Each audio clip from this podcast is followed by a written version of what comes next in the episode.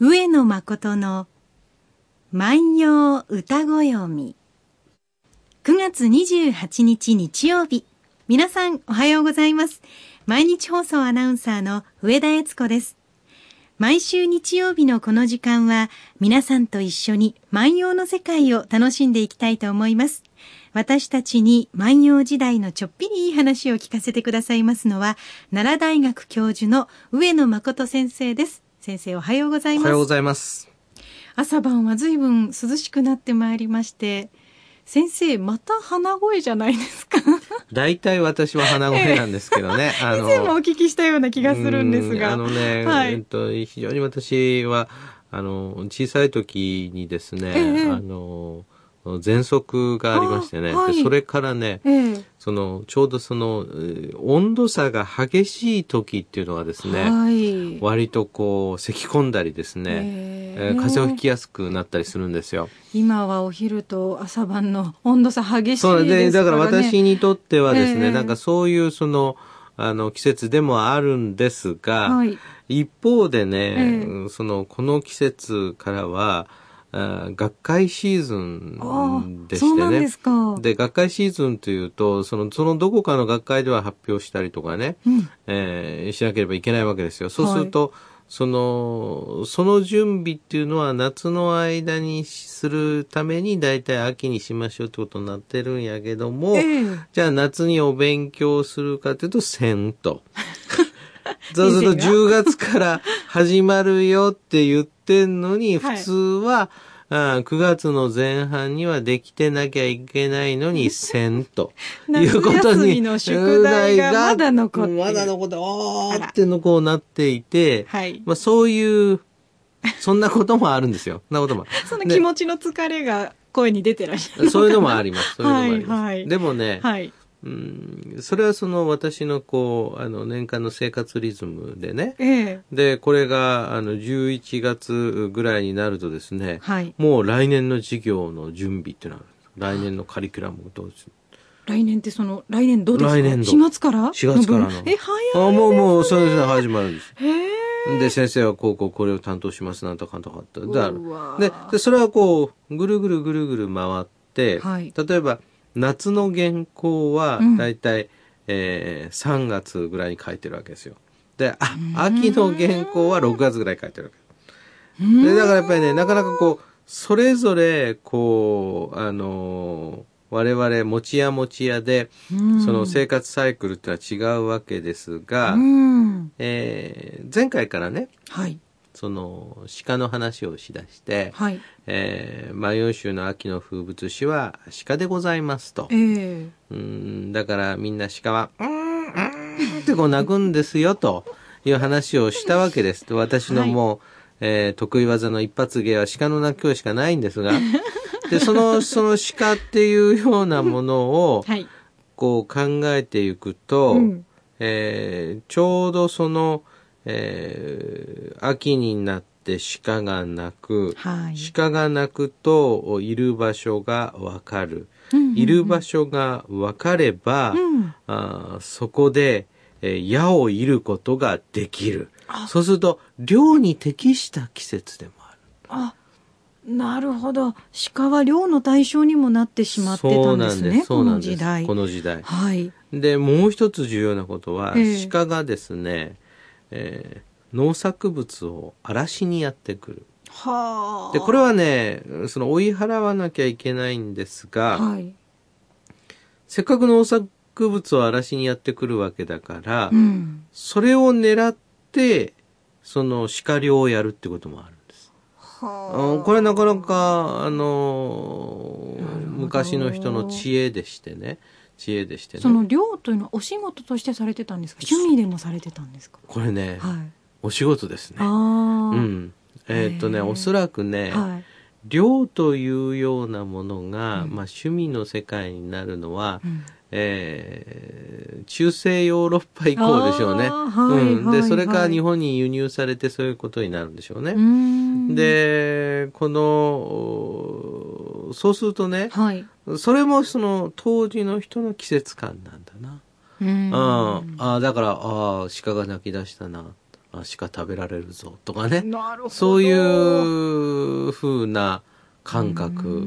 で、ああ、もう稲刈りが始まるぞとかね、稲刈りが始まると忙しくなるなとかね、はい、えー、そういう、こう、季節感というのはこう季節の移ろいと連鎖なんですね。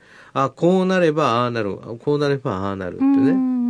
今よりもきっと実りの季節だっていう感覚はもっと強かったんでしょうね。うん、そうですね、そうですね。でね、今日はね、どんな歌かと言いますと、はい、こんな歌なんです。えー、牧野十の2147番の歌なんですが、ちょっと読んでみようと思います。はい。山の辺に行く札尾は多かれど、山にも野にも竿しかなくも、山の辺に行く札尾は多かれど、山にも野にも竿しかなくも、えー、見ていきましょうね。はい、えー、山の辺にと。で、これ、えー、川のあたりは川の辺。うんうん、海のあたりは海の辺。海辺、山辺、川辺。そうするとこれね、今山の辺の道というですね、はい、えー、まあ、桜井市、天理市を中心とした山の辺の道とお思いになる方も多いと思うのですが、はいはい、これは普通名詞と考えていいわけですよね。ですから山の辺にっていうのは山のあたりに行く札尾は多かれと、えー、そこにやっていく札尾。札尾っていうのは漁師さんのことを札尾っていうんですね。はい、えー、山の辺に行く札尾は多いけれど、ということはですね、うんえー、ここにたくさんの漁師さんがやってきてですね、はい、えー、その鹿を射抜くぞとこういうふうにやってくればですね、うん、当然その危険度は増すわけですよ。鹿にとってはね。鹿にとってはこれはもう一大事ですよ。はいえー、でもね、山にも野にも竿しかなくも、それでもね、うん、泣いたらね、えー、矢をいられてしまうのだが、うん、それでもね、山にも野にも竿しかなくも、山にも野でも竿しかは泣いている。先生に先週、うん、鹿はその自分の恋しい人を探す時だけ泣くんだと教えていただきましたよね、はい。はい、そうやって泣いてるんですね。泣いているわけです。ですから当然そうすると、あ、はい、あそこにいるぞっていうことがわかるので、うん、漁師さんたちがその鹿をいてしまう。でも、悲しいことに 鹿は、やっぱり泣き続ける。命をかけて、そう。恋をするわけですね。そう、命をかけて恋をする。そう。だからね、こう、命をかけて恋をするっていうことのね、はい、その、意味をこう、考えてみるとね、うん、うん我々、あの、よく、解釈っていうことをね、まあ、習うわけですよ。はい、その古典を正しく解釈しましょう。そうするとね、はい、解釈っていうのは、どういう次元、どういうレベルで行うかというのが大切で、えー、まずこれはね、表面的なレベルでいくとね、はい、えー、山辺に行く漁師さんが多いけれども、うん、山でも野でも、えおじかが泣いていることよと。これは表面的な解釈ですよ。はいはい。で、これをですね、うん、もう一つですね、刑事上学的な解釈といいますかね。はい。えこれを一種、その比喩として読むと。えー、例えとして読むと。うんで、それは何かというと、お危険というものが分かっていても、うん、おその恋をせずにはおられない、えー、人間の差がというものがあるんだ、うん、というふうなふうに読める。なるほど。で、さらにですね、これをこう深めていくとですね、はい、えー、これはあ我々はあ危険だと分かっているそういう論理で分かっていたとしてもね、うん、えー、それに従えないということがある。それが人生の無常というものである。っていうふうにこう読んでいくことがこうできるわけですね。うん、ですからこれあの歌っていうのは、はい、こういくつものこう層があって、えー、で、それでこう考えていくとね、うん、まあこれ非常に深いところでこう読んでいくとね、うん、そうね、今も昔もね、えー、恋というものはね、はい、えー、自分の心で自分をコントロールすることもできないね、えー、ものなんですよっていう、そういう、まあ、それくらいの感じをで読んでいいんじゃないでしょうかね。これこれを書いた方も、うん、もしかしたら秘めた恋人目を忍んだ恋をしていて、うん、いや私は鹿のことを書いただけですよ。恋のことなど書いてませんよ、とか言いながら、でも実はこの恋心も分かってほしいなっていうその何層にもなる思いを秘めてらっしゃったのかもしれませんね。そういうのを使ってね、はい、うん台本を書いてもいいですよねドラマでね、えー、えー、その謎をかけてね、うん、私はねあなたにね声をかけないけれどもね 私がね、えー、の気持ちはねあなたは分かっていますか？っていう謎かけの歌だって、はい、えー、そういうふうに考えてもいいかもしれませんね。本当ですね。物語が広がりますね、うん、なるほど。鹿の声って私も一度ぐらいしか聞いたことがないんですけれど、うん、そんなに切ない声だったんですね。うん日本人はね、鹿の声を、えー。はい、うん、その切ないもの秋の風物詩と考えるんですが、えー、うん、中国の文学ではお猿さんの声。はあ。私はいはい。炎症悲しいと言いましてね、はい。えー、お猿さんのその声をこのえー、秋の深まりを感じ、えー、晩秋の悲しさを感じるというそういうものにこう聞いていくわけですね。日本ではちょっとコミカルな感じにも描かれますよね。うん、そうです、そうです、そうです、そうです、そうです。